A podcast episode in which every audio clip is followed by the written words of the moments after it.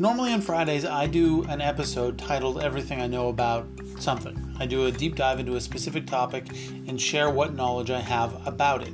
Well, today I decided to do something different. Today I'm going to share with you the recipe for my absolute favorite chicken wings.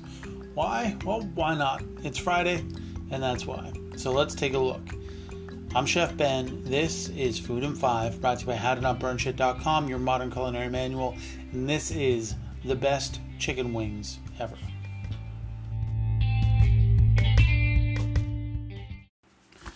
What makes a great chicken wing?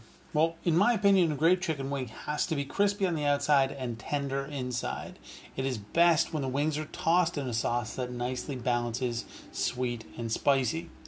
So, what makes a terrible chicken wing? Well, wings that are overcooked and dry are obviously pretty terrible. There's no question about it. Know what else is terrible? Breaded wings. There, I said it. Someone had to. Breaded wings are the worst. I know that there's some people out there who will completely and adamantly disagree with me in regard to breaded wings. To them, I say you're wrong. Okay, you're just wrong. Now, obviously, people are entitled to like breaded wings. Just for me, I'm not a fan. So, what else makes a terrible wing? Not enough or too much sauce. Yeah, both of these are a thing. You don't want a big pool of sauce at the bottom of your bowl or basket when you're done eating your wings, and no one wants that. You also don't want dry spots on your wings that aren't sauced at all. That's just bad form. So, how do you get crispy chicken wings at home? Well, there are a few different techniques for getting wings crispy in the oven.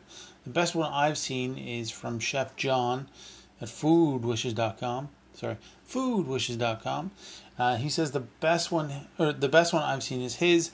And what he does is he lightly powders the wings in baking powder and then bakes them, I think 350, 375 on a rack set over a baking sheet until they're cooked through.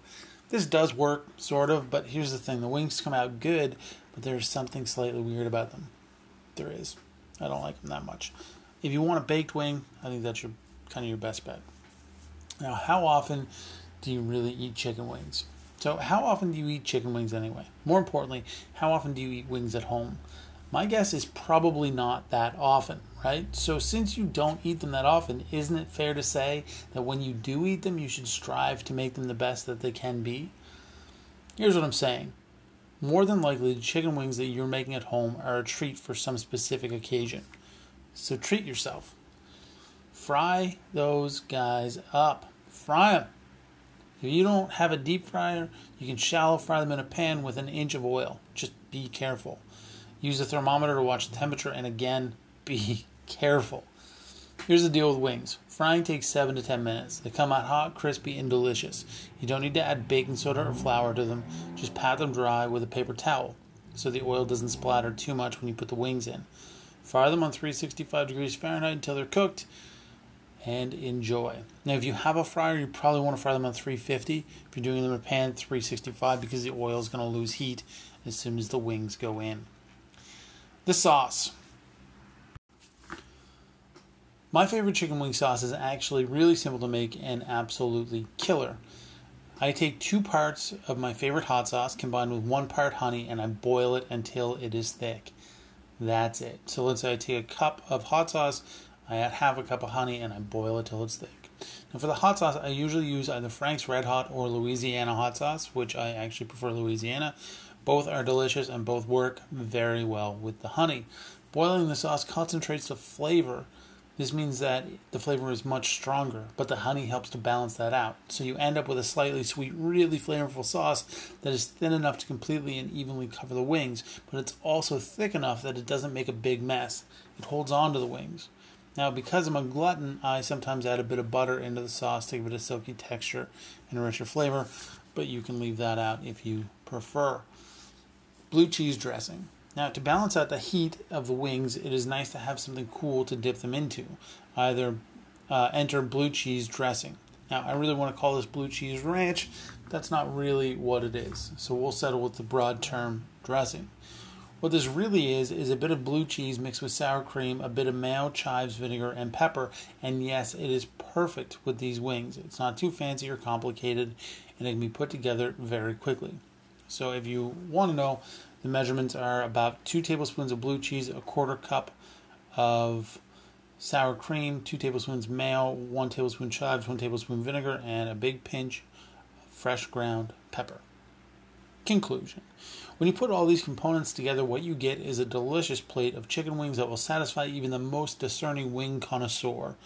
I highly suggest that you give these a try because, in my opinion, they are the best wings you will ever have.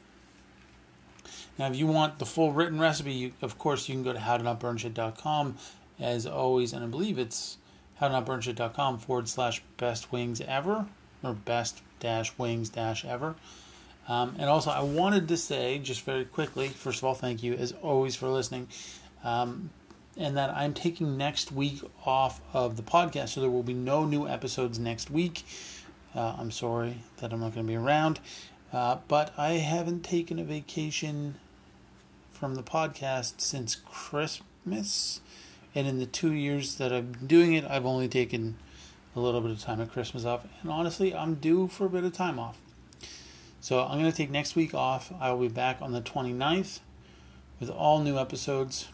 So thank you so much for listening. I'll be back on the 29th.